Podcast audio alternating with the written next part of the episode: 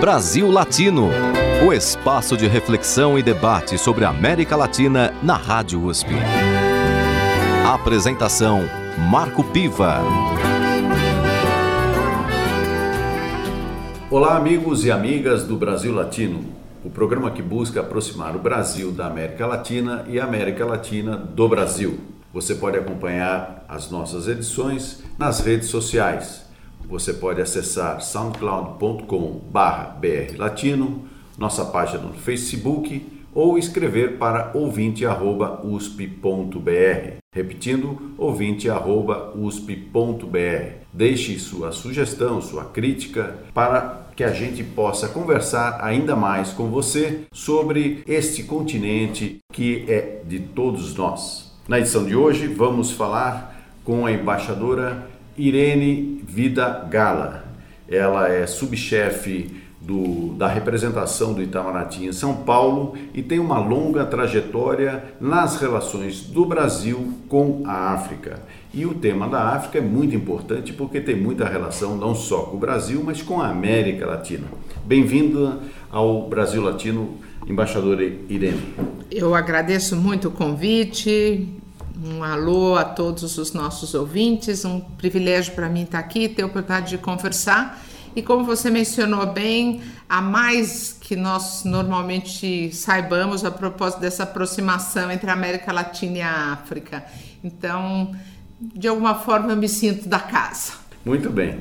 Então, vamos começar é, com um pouco da trajetória diplomática das relações do Brasil com a África mais contemporâneas. Né? Quando que começa essa relação efetivamente? De um ponto de vista formal, a gente reconhece o, o estabelecimento de relações diplomáticas quando as nações africanas acessam a independência essencialmente final da década de 50 e, e nos anos 60.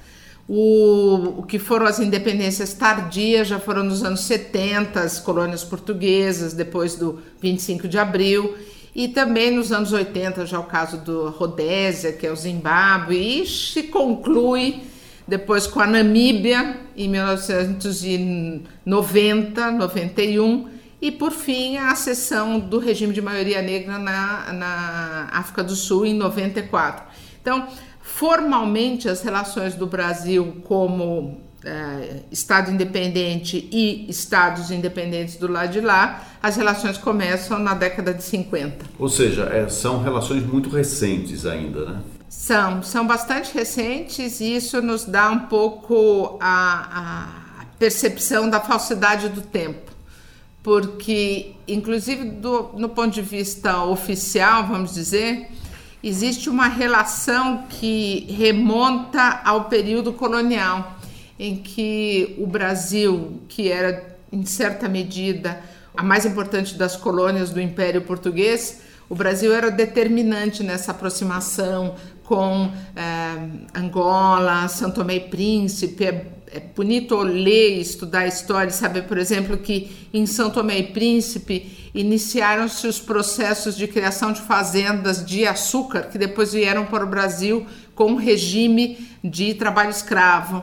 Então, foram feitos experimentos no mar Atlântico para chegar até o Brasil, a economia canavieira.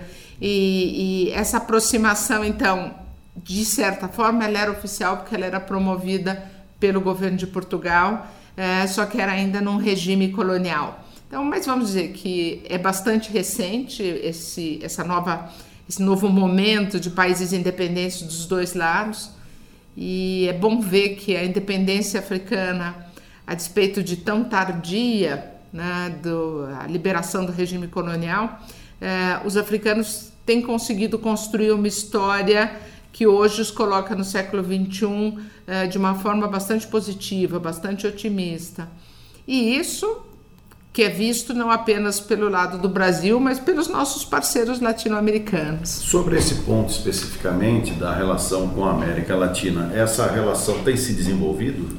Muito, muito. Os latino-americanos têm uh, uh, buscado esse estreitamento. Começou essencialmente, eu acho, com a África do Sul, logo depois do fim do regime do apartheid. Então, uh, enfim, países como a Argentina já tinham uma forte presença. a história recorda que no período que a África do Sul era ainda dominada pelo regime do apartheid, a, a Marinha Argentina queria fazer um pacto no Atlântico Sul mas era um, um pacto não como que nós temos hoje da, da, liberação de armas nucleares, mas era um pacto de defesa.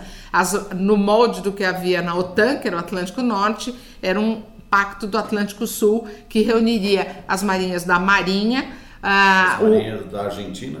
Desculpa, as marinhas, desculpa, da Argentina, da África do Sul e do Brasil. O Brasil, na época, sob o regime militar, foi contra, resistiu. Havia uma pressão de setores dentro do governo brasileiro, essencialmente da área da Marinha, mas o conjunto do governo brasileiro do regime militar foi contra. Mas enfim, a Argentina fazia uma aproximação, o Uruguai eh, também tinha uma aproximação com o Atlântico Sul. Porém, quando a África do Sul se torna de fato independente, é quando os países africanos, do, os países latino-americanos do Cone Sul encontram uma possibilidade muito grande de aproximação.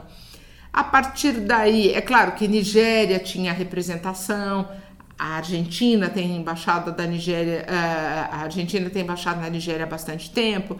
A Costa do Marfim, que era um grande produtor eh, na década de 70, 80, eh, de produtos de base, também contava com a presença de algumas representações. Mas eu acho que a grande dinâmica de aproximação se dá atualmente no século XXI em que a Colômbia, por exemplo, está buscando abrir embaixadas, abriu uma embaixada em Gana, onde eles são muito ativos na região. É, eu acho que um marco importante é a Conferência de Durban de 92, quando se discute a questão da a questão racial. E esse tema passa a estar presente nas democracias latino-americanas. E, e então Durban permitiu a junção da sociedade civil de, desses países, e aí você tem Peru, você tem Uruguai, enfim, Colômbia, com as suas comunidades negras, né? Por exemplo, a comunidade negra no Uruguai é bastante grande.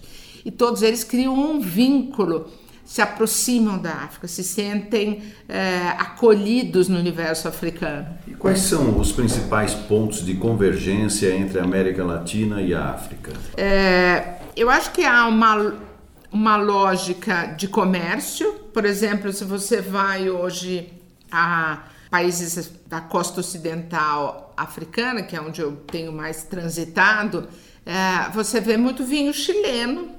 O Chile tem uma atuação fortíssima na área de exportação de bebidas, mas é, você tem também outros produtos que vêm do Cone Sul, sobretudo da Argentina, carne.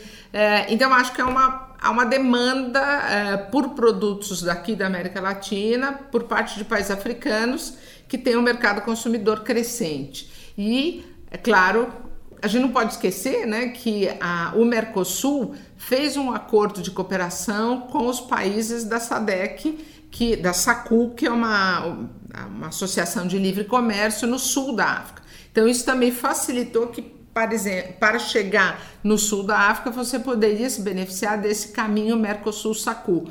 E a partir da África do Sul, você, os próprios agentes sul-africanos mandam, equipa, mandam materiais, mandam uh, produtos para o resto da África. Né? A África do Sul é um, é um polo difusor de produto, de, enfim, uh, de relações, vamos dizer. Para a América Latina foi muito isso. Eu acho que há também um interesse geopolítico, porque é, se a gente pensar que na década, no, na década passada, no início do século XXI, as discussões sobre reforma do Conselho de Segurança, em que os africanos são 54 países. É, é um, são muitos votos. São muitos votos. Então, qualquer ação que você queira ter no, no plano internacional, você precisa ter uma parceria com a África. Então era importante, uh, por exemplo, a Argentina que era contra a, o pleito brasileiro de acesso, a Argentina também fazia os seus mecanismos, fazia os seus, a, a sua, gerenciava a sua política externa no sentido de uh, fazer frente a um esforço do Brasil. Tem um outro aspecto também que é importante, são as tropas de paz. A partir dos anos 90, quando a África começa a receber uh, missões de paz da ONU, os, os países latino-americanos são contribuintes de tropa. Então, o Uruguai, por exemplo, foi sempre um país que mandou muita tropa para a África. E junto com uma tropa vai um serviço de inteligência, vai um serviço de relações diplomáticas, enfim. É, por intermédio dessa participação uh, via Nações Unidas nos esforços de paz, também houve uma aproximação de pessoas, de pensamento, né, de gostos, de, enfim. E no caso do Brasil, ainda mais, né? Porque além de uma relação de interesse mais contemporâneo, existe toda uma relação histórica. É, no caso do Brasil, a gente realmente é tão, é tão antiga a nossa relação com a África e ela é tão complexa, múltipla em interesses que vão desde a área, vamos dizer, da própria história até comércio, enfim, é, é tanta coisa que é difícil uh, resumir. Mas eu não posso, a gente não pode equiparar, pelo menos eu acho que é legítimo dizer que a natureza das relações do Brasil com a África, sobretudo ocidental e do sul da África, uh, ela é, vamos dizer, mais complexa do que dos países que estão no Pacífico da América do Sul ou até que não tem acesso ao mar. Porque o Brasil tem uma vocação atlântica muito grande. Então a gente tem um mar que nos coloca de frente, e seja na área de segurança, por exemplo, é, seja na área de hum, voos. É, a gente voa de é, Accra, que é um dos pontinhos mais a oeste no continente africano, até uh, Fortaleza em três horas e meia, quatro horas, enfim, você pode. As aproximações, não, são cinco horas, três horas e meia é até Cabo Verde. É, mas são aproximações, a aproximação física é muito grande. E como a gente diz em diplomacia, a geografia se impõe. E professora e embaixadora, né? porque você é professora também é, de estudos é, regionais sobre a África, né? E além do seu, do seu histórico é, como diplomata e profunda conhecedora do continente africano. Você pode identificar é, de uma forma mais contemporânea os altos e baixos da diplomacia brasileira em relação ao continente africano? Não é difícil fazer isso, sobretudo porque há um certo senso comum até que remete ao início do governo Lula, a aproximação com a África. Então foi todo um foram oito anos de gestão do governo Lula, em que a aproximação com a África foi muito grande, e claro, como a aproximação do Brasil com a América Latina também era muito grande com a América do Sul, isso até o, Brasil serviu para projetar a América do Sul sobre a África. A gente não pode, a gente deve fazer referência, por exemplo, a, uma, a um, um foro de discussão que é a América do Sul África, que é o Fórum ASA, que foi criado na gestão do presidente Lula. Então eu acho que, uh, como eu disse, é um senso comum que o período do presidente Lula foi um período de grande aproximação do Brasil com a África. É, você me pediu altos e baixos. O, o, baixo que se segue, como você sobe, né? Você, o processo seguinte será do período já da, da ex-presidenta Dilma, em que toda a vocação de internacional da presidenta ficou uh, manifestamente uh, diferente do presidente Lula. O ex-presidente Lula era sabidamente um homem orientado para o setor internacional, ele tinha essa percepção. Uh, então, nós começamos a assistir um declínio do período da aproximação com a África já durante a gestão da presidenta Dilma. No momento que se segue, o presidente Temer e os ministros de Relações Exteriores começaram com uma percepção de que a África era uma associação com o PT. A África padeceu de ser reconhecida como uma, uma herança petista. Então, o, o então ministro Serra assume com um discurso muito negativo com relação à presença brasileira na África, falando em fechar embaixadas. É, e aí eu falo, sobretudo, como uma analista. É, o fato está lá, ele tem os registros, mas imediatamente a diplomacia brasileira conseguiu mostrar, ou seja, a estrutura burocrática mostrou para o setor político que entra dentro do Itamaraty que a África ela tinha uma razão de ser que não era ideológica. A África não é uma opção ideológica do Brasil, a África é uma, uma, é uma posição estratégica do Brasil. Então, o presidente Temer liberou seus novos ministros e, sobretudo, o ministro Aloysio tentou uma aproximação com a África, recuperar laços, fez uma série de viagens ao continente africano.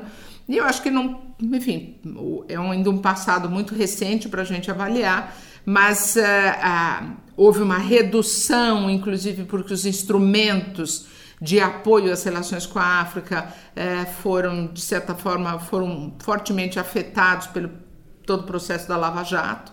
É, eu costumo dizer que eu, tendo assistido tão de perto ao longo de três décadas as relações do Brasil com a África, eu vejo com muita tristeza como, ao tratarmos a questão da Lava Jato, a gente jogou fora o bebê junto com a água, né? Porque a gente isso foi muito triste. A gente perdeu muito espaço. Embaixador, nós vamos falar sobre este assunto especificamente no próximo bloco. E na primeira parte musical do Brasil Latino, só vou chegar mais tarde, Edivaldo Santana. Brasil Latino.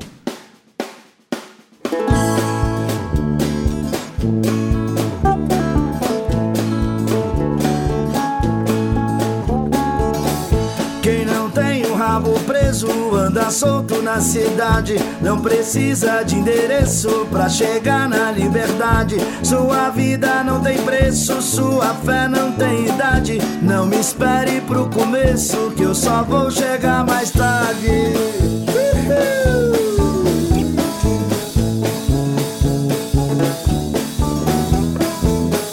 Quem não quer ser o primeiro fabrica resultado, não dá chute no parceiro e nem jabá pra ser notado. Não precisa de conselho pra cuidar da vaidade. Não me espere pro começo, que eu só vou chegar mais tarde. Uh,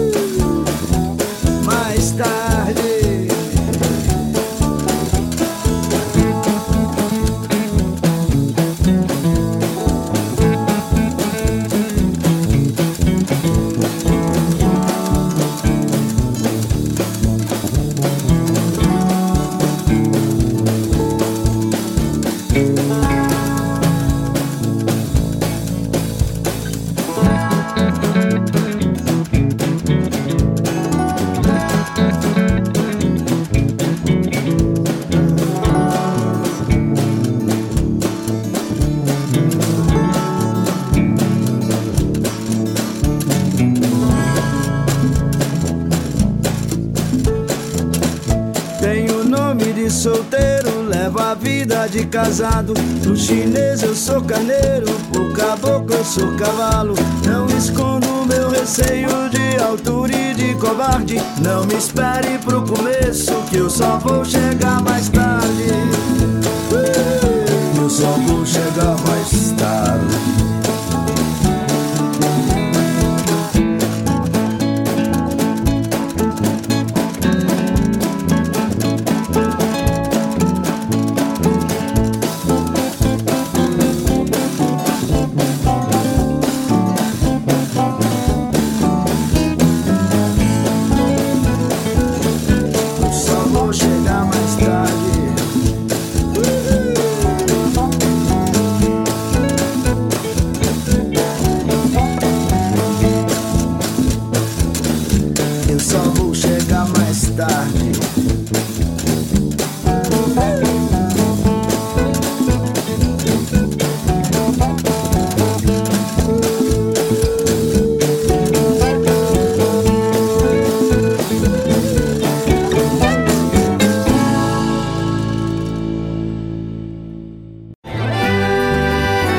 Está ouvindo Brasil Latino, o espaço de reflexão e debate sobre a América Latina na Rádio USP. A apresentação: Marco Piva. E voltamos com o Brasil Latino. Na edição de hoje, eu entrevisto a embaixadora Irene Vida Gala. Ela é subchefe da representação do Itamaraty em São Paulo e também autora do livro Política Externa como Ação Afirmativa, Projeto e Ação do Governo Lula na África, 2003-2006. É uma obra editada pela editora da Universidade Federal do ABC. Embaixadora, no bloco anterior nós iniciávamos uma conversa a respeito dos efeitos é, que uma operação como a Lava Jato teve no âmbito do comércio exterior brasileiro, em especial na África, onde havia uma atuação muito forte das grandes empreiteiras brasileiras através de obras importantes de infraestrutura. É, a senhora poderia retomar esse assunto e, e, e relatar para os nossos ouvintes como é que a senhora vê esse movimento?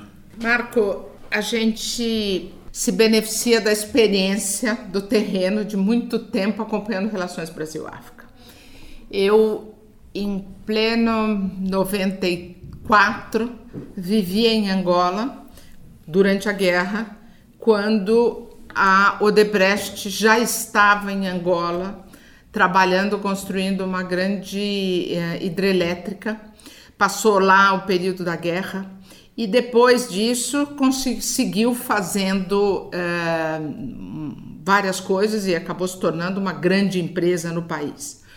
Eu menciono esse período da década de 90 porque meu empenho é tirar a associação que a gente faz a um partido político, no caso o PT, a presença das construtoras brasileiras na África há uma trajetória, há uma história de construção de conhecimento sobre o espaço africano pelas construtoras brasileiras. E elas começam pelo Odebrecht, mas não eram só Odebrecht, porque depois outras também foram e começaram a atuar. Nós estamos falando dos anos 80, 90. E essas empresas sempre foram para a África buscando apoio de mecanismos de financiamento brasileiros. Da mesma forma como faziam todas as companhias internacionais, é assim que o mundo funciona. E nós tínhamos empresas trabalhando, por exemplo, em redes de transmissão elétrica. Enfim, a história da presença do setor de construção pesada é ampla. Quando o presidente Lula assume, a África vive um momento de explosão do seu crescimento. É o início do século 21. Se o Brasil já tinha uma experiência no continente, se o Brasil já era reconhecido como uma potência na área de construção civil, é, e se o Brasil já conhecia mecanismos de financiamento, nada mais natural que no governo de plantão, como eu costumo dizer, no momento, no governo que estava então no poder, isso fosse expandido. E você mencionou meu livro, eu mostro no meu livro que quando o presidente, eu fiz um, um estudo amplo, e eu mostro que o presidente Lula ele se aproxima da África por força dos movimentos sociais. É a história do movimento negro dentro do PT e dos partidos de oposição desde o período, na verdade, na verdade, desde o fim do, do período da libertação dos escravos, os movimentos negros africanos se vinculavam às oposições e nunca à situação. No Brasil, ao longo do século XX, enfim, aberturas e fechamentos políticos, é, sempre os movimentos associados à, à luta de promoção dos negros dentro do Brasil foi um processo que se aproximou das esquerdas. Então, o PDT do Leonel Brizola foi o primeiro partido a ter, numa história já bastante recente, é, uma vinculação com o Partido Negro. O, Sena, o, o senador Abdias do Nascimento. Isso. Então, o movimento negro, ele tem esse lastro de presença na esquerda brasileira. Quando o presidente Lula chega ao poder, ele chega, é a primeira vez que o movimento negro tem essa oportunidade. Então, eu mostro no meu livro que a aproximação com a África, ela não é da conjuntura africana, mas ela é um processo histórico vinculado às forças que apoiavam o PT. E aí o que acontece? é uma ocasião em que a África também cresce.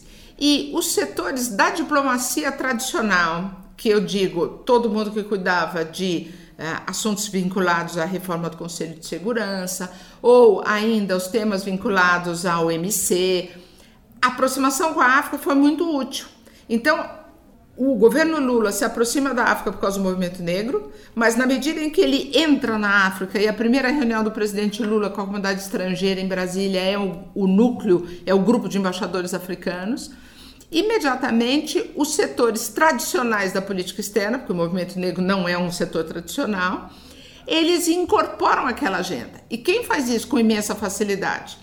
todas as construtoras que já estavam no continente africano. Que, que já tem um histórico exatamente, de Exatamente. Então você tinha ali uma vocação, as, eu digo em certo momento que ao final do governo Lula, quando o movimento negro não consegue usar a política externa, por isso que eu chamo o livro de política externa como ação afirmativa, como o movimento negro não consegue fazer dessa relação com a África um instrumento de promoção da igualdade racial, o que, que eu digo? Existe um certo. É, existe uma. Não foi um esforço, foi o que fato aconteceu. Os setores clássicos se usurparam da política africana.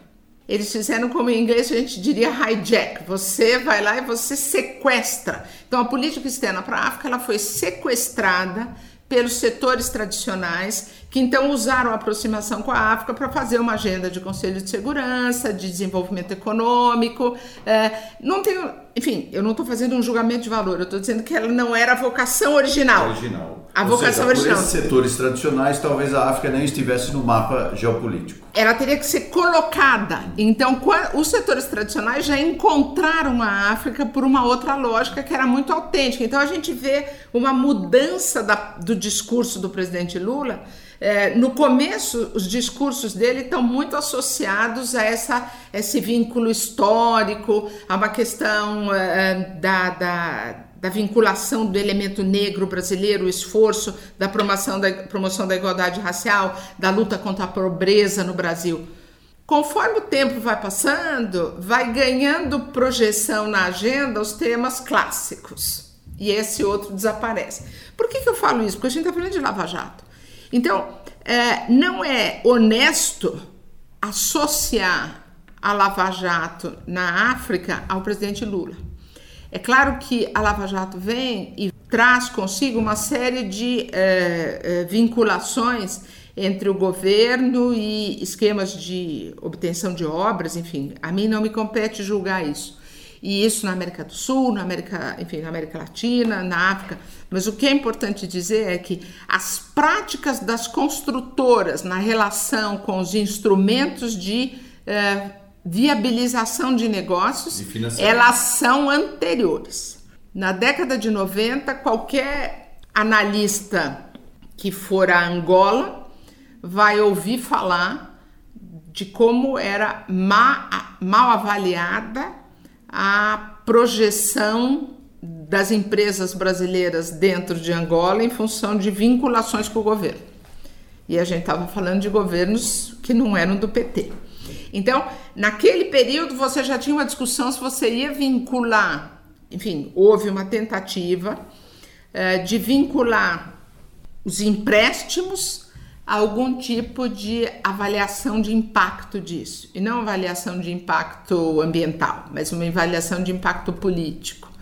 É, o, o pessoal da, da Fundação Getúlio Vargas me convidou para fazer um, um registro, que eles têm um, um material de um, um trabalho de eh, história oral, e eu falo bastante sobre isso nesse trabalho que eu fiz, nesse registro que eu fiz lá. É, apenas porque, enfim, re- resumindo isso, eu vejo com tristeza, e foi o que eu disse, né? Como é que a gente jogou o bebê junto com a água. Quando a gente faz uma aproximação, a, a gente faz uma associação imediata, ou quando é feito no Brasil, melhor dizendo, a gente não, porque eu tento não fazer, ao contrário. Mas quando é feito no Brasil, uma, eh, é feita essa aproximação entre Lava Jato, PT e África, que insiste-se em falar nisso, é uma, é um- é uma tentativa de acabar uma- com uma coisa, uma tentativa não, porque foi- teve êxito, foi acabar com uma história que é muito mais antiga, com problemas que existem desde um período que é, é bastante anterior, e mas havia uma conveniência de se fazer essa associação naquele momento. E eu falo que isso é muito triste porque as empresas brasileiras tiveram que deixar os seus espaços e, sobretudo, quem perde é o Brasil. Porque Então, algum. como, como que acontece? é, é, Quais são as consequências disso? Porque ao se jogar o bebê junto com a água suja, é, abre-se um vácuo aí. Quem é que está ocupando esse vácuo que antes as grandes empreiteiras brasileiras ocupavam na África? Olha, para ter uma ideia, né? Uma vez eu vi um número que eu achei fantástico. A maior exportadora de botas de borracha do Brasil era o Debrecht. E ela exportava botas de borracha por quê? Porque como ela tinha as linhas de exportação, as linhas associadas à venda de serviços, que também tinha que vender produtos brasileiros, e ela tinha obras em tantos lugares, ela tinha que levar produtos dos seus para os seus operários. Então ela exportava bota de borracha.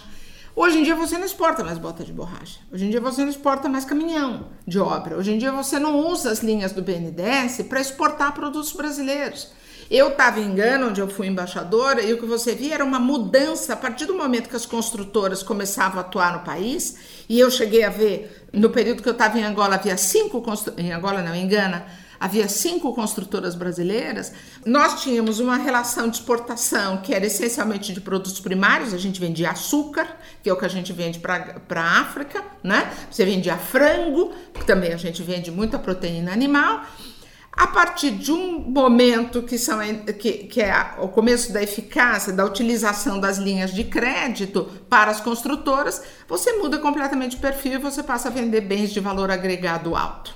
Você começa a vender para além dos serviços, que não entram na pauta da, da, do, da balança comercial, mas você vende caminhões, você vende é, estruturas metálicas, enfim, e por aí afora. Ou seja, a cadeia de produção ela praticamente funciona a pleno vapor no, em claro, função de um projeto claro. instalado é. num determinado é. país da África. E o que acontece? Na hora que o Brasil, então, o, o BNDES deixa de pagar a, a, as tranches, né, a, fazer os pagamentos para as empresas construtoras brasileiras e elas então precisam parar de trabalhar lá. Só que elas têm mercado. Então, algumas delas, as com mais potência, com mais capacidade, com mais agilidade para fazer isso, deslocaram as suas linhas de financiamento e elas se instalaram em outros países. Então, por exemplo, a Queiroz Galvão, que era em Gana a mais importante, da mesma forma que a Odebrecht é a mais importante em Angola, a Queiroz Galvão era mais importante em Gana. A Queiroz Galvão, que também é, é, é tem o impacto da, da Lava Jato, ela vai para a Espanha e ela começa a usar linhas de créditos espanholas como uma empresa espanhola para atuar no mercado ganense. E o que, acontece? As exportações deixam de ser do Brasil e agora passam a ser da União Europeia. A Queiroz Galvão continua lá, em certa maneira, as pessoas reconhecem que é a tecnologia brasileira, que é a capacidade de fazer. Eu tive o privilégio de, como embaixadora brasileira, ver em Gana o reconhecimento da qualidade do trabalho do Brasil, porque, por exemplo, o presidente de Gana, num determinado momento, ele chamou todos os embaixadores do país numa reunião que ele fez em dezembro e falou assim: vão visitar a obra do Marco Zero eles estavam fazendo, a Queiroz Galvão estava fazendo uma série de viadutos. Pela primeira vez na história de Gana, havia uma empresa que trabalhava 24 horas, 7 dias por semana, com luz trazidas por eles próprios para conseguir realizar o, a, a obra. Mas todo o pessoal com equipamento de segurança com todas aquelas, todos os EPIs, procedimentos, né? os, os, equipamentos, os, os protocolos de, de proteção que você usa no Brasil. Para países que estão sofrendo uma invasão de construtoras, como se diz muito chinesas, que mudam de nome a cada dia porque para não deixar registro histórico. Há muita construtora, há muita empresa séria chinesa, mas também há, como tudo, aquelas que, que não produzem com a qualidade esperada. Mas a qualidade brasileira era muito boa. Tem Queiroz Galvão, todo mundo sabe que continua sendo a mesma empresa, só que agora ela faz negócio sendo espanhola. Ou seja, o, o capital agora mudou de nacionalidade. As oportunidades mudaram, mudaram. De, de nacionalidade. E mesmo aconteceu com uma empresa que a contrata, que estava fazendo um grande projeto que fez lá no mercado popular e também por falta de financiamento do BNDES, porque o BNDES fechou todas as linhas, foi para Londres. E recentemente, nas, na, nos, uh, agora que está sendo inaugurado esse mercado brasileiro, quem estava lá era o príncipe Charles, não era uma autoridade brasileira. Muito bem, embaixadora Irene, vamos fazer mais uma pausa musical para que os nossos ouvintes possam também relaxar um pouquinho. Vamos recordar Belchior com Saia do Meu Caminho.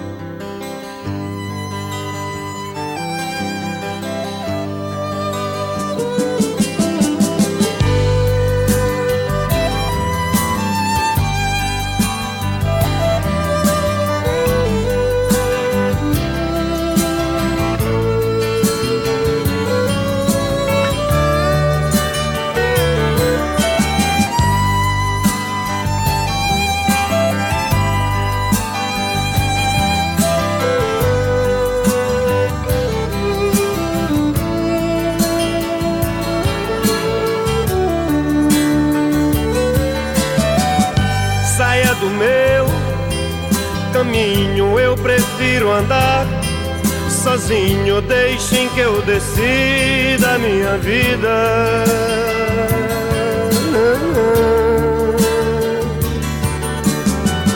Não preciso que me digam de que lado nasce o sol, porque bate lá meu coração.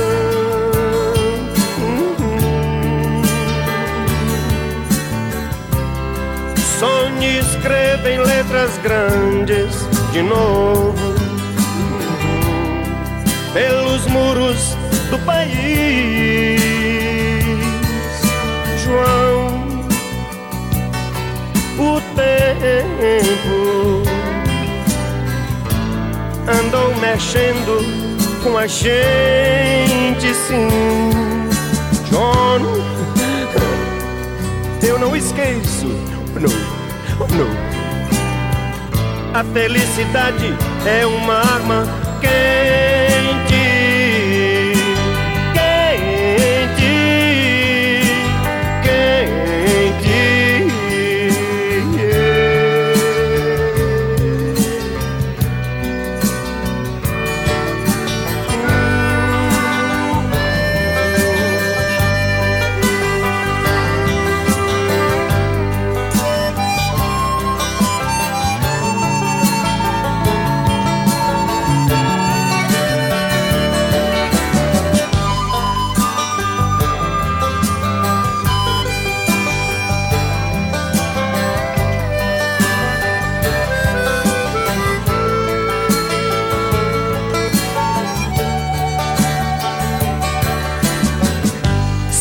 Do meu caminho, eu prefiro andar sozinho. Deixem que eu decida a minha vida.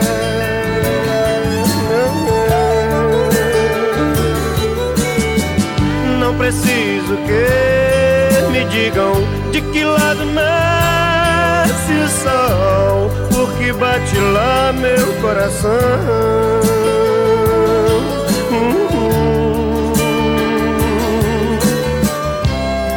Sob a luz do teu cigarro na cama. Teu rosto ruge, teu batom me diz, João, o tempo andou mexendo com a gente, sim, John. Eu não esqueço Oh A felicidade é uma arma. Quente,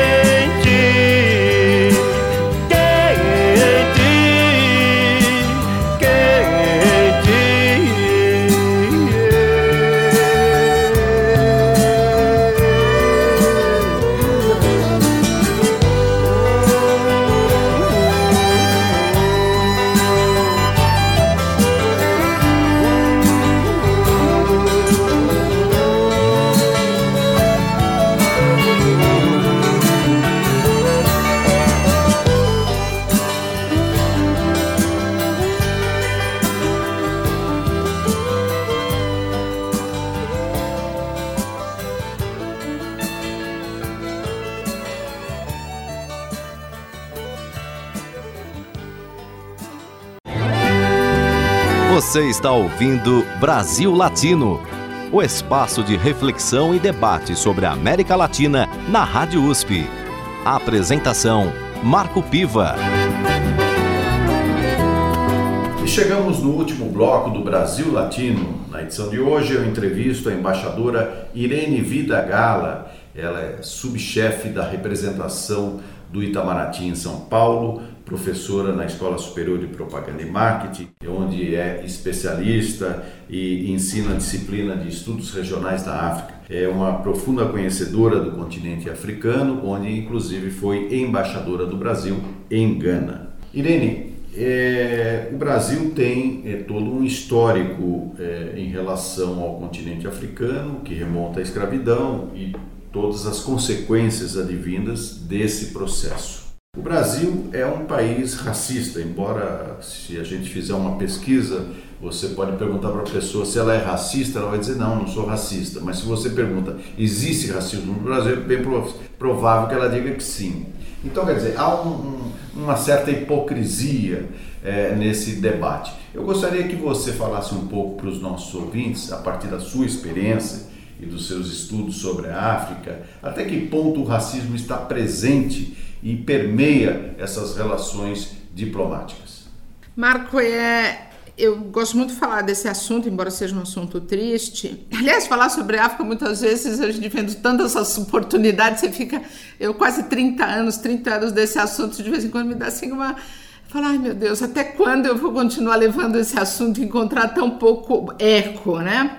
É, mas enfim, lá vamos. É quase que uma militância na área diplomática é, e também. E foi esse trabalho, você mencionou a experiência foi só a partir da minha experiência como diplomata que eu pude me sensibilizar para a questão do racismo. Eu, enfim, branca, filha de imigrantes, classe média, estudei em universidade pública, fui para Brasília, vivia, fui criada no período da ditadura militar, não tinha nenhuma sensibilidade para esse tema. Aí eu comecei a trabalhar com África. E na hora que a gente começa a trabalhar com África, a gente começa a ver cor nas coisas.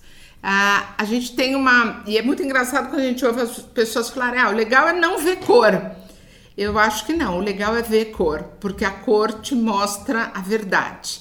A, a, a cegueira da cor, ou você ocultar a cor, não te traz os fatos reais. Então, é, um exemplo de ver cor foi logo que eu cheguei ah, na África do Sul, eu servi na África do Sul no período que foi logo na sequência do apartheid, era você ver grandes outdoors na rua com a propaganda com jovens negros fazendo seu caminho universitário, finanças para o seu filhinho pequenininho para poder estar tá na faculdade.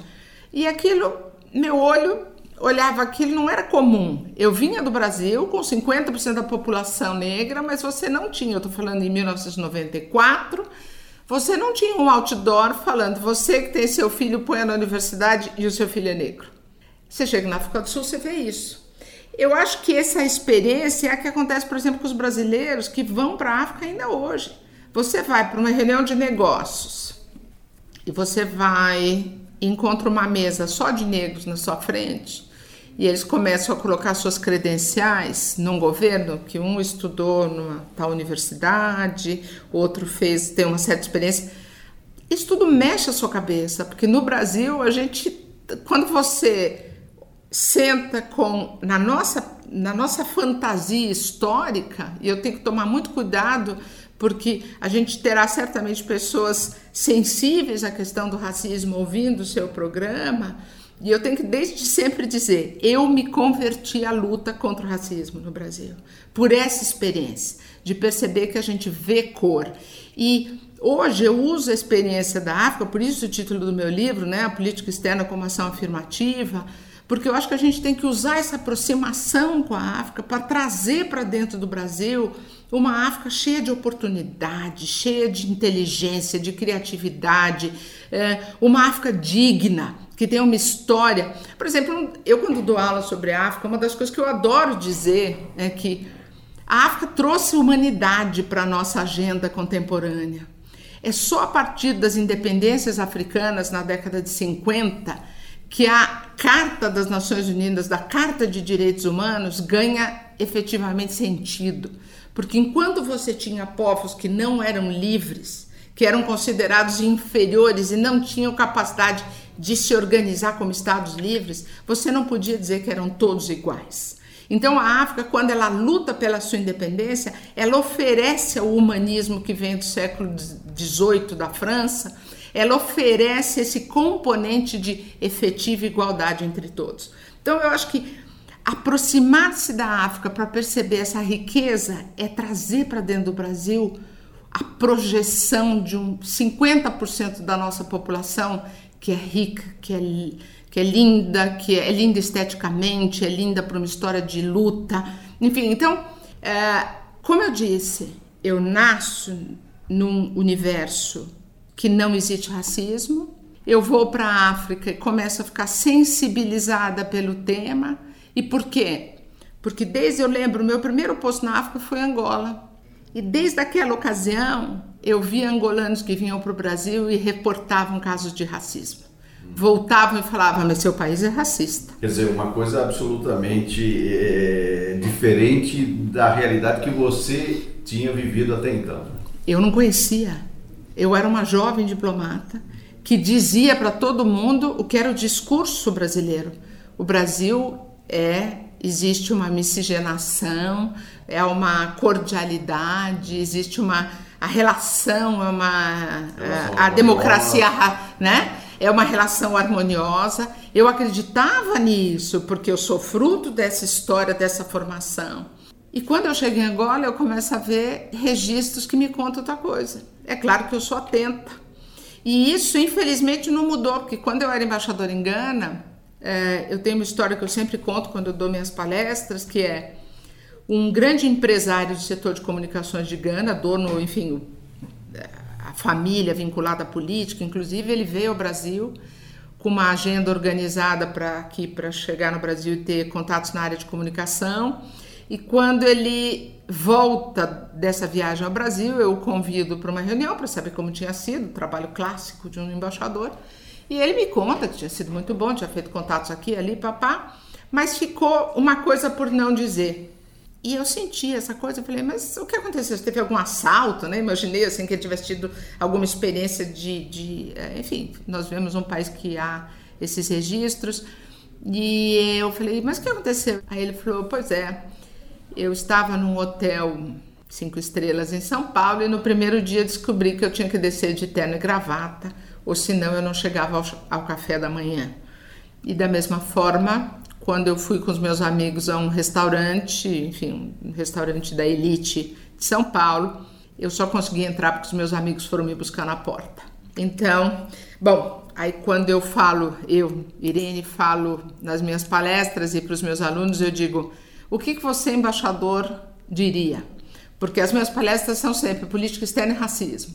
E parece estranho, como é que você vai vincular política externa e racismo?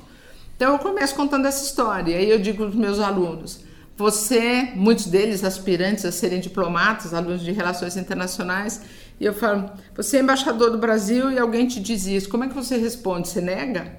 Você desautoriza o teu interlocutor e diz, não, não, não, o senhor teve... Um... Não, isso não aconteceu. Não aconteceu o que o senhor está dizendo que aconteceu. Não, não é isso que você diz. Você encontra a realidade e você vai dizer para esse senhor que foi o que eu disse. Eu disse, lamento muito que isso tenha acontecido e eu espero que da próxima vez que o senhor vá ao Brasil, o senhor use essa oportunidade, caso ela venha a se repetir, para denunciar isso. Ir com as pessoas até uma delegacia e denunciar os casos de racismo, porque nós temos leis, nós temos ciência do problema que existe no Brasil e a gente luta institucionalmente contra ele. Então, enfim, espero que não volte a acontecer, porque nós estamos tentando reduzir o número de incidentes como esse, mas nós sabemos que eles existem. Então, se o senhor voltar ao Brasil, por favor, tome uma atitude na área jurídica. Mas, enfim, isso é um, um elemento que mostra como o racismo está dentro do Brasil a gente não pode negar, mas a gente tem que trabalhar com ele. E, e eu acho que, para mim, eu acabei indo estudar e acabei me devotando tanto a esse tema, e hoje eu me considero uma militante nessa área, porque eu entendo que é do interesse brasileiro a aproximação com a África, mas para que essa aproximação se dê de uma forma melhor, mais eficiente, nós precisamos reduzir e acabar com o racismo no Brasil porque da minha experiência, que não é curta, o Brasil projeta sobre a África os problemas do racismo estrutural que a gente vive aqui dentro. Então, a gente, eu vou usar uma palavra dura, é, a tendência será desqualificar a África como parceiro, porque dentro do Brasil a gente tem dificuldades em qualificar o negro como cidadão. Ou seja, é uma consequência imediata do próprio racismo que é, é cultivado aqui. Da mesma forma como o racismo é estrutural dentro do Brasil, eu digo estrutural porque ele está presente nas incidências, nas prisões, enfim, na pobreza. É, existe um inconsciente coletivo que faz da África um não parceiro. E eu insisto nesse aspecto porque, como estudante, como analista das relações Brasil-África, e vendo no século XXI aumentarem muito as parcerias, uh, o interesse do mundo com relação à África, eu falava, mas por que o mundo inteiro está se aproximando da África e o Brasil não?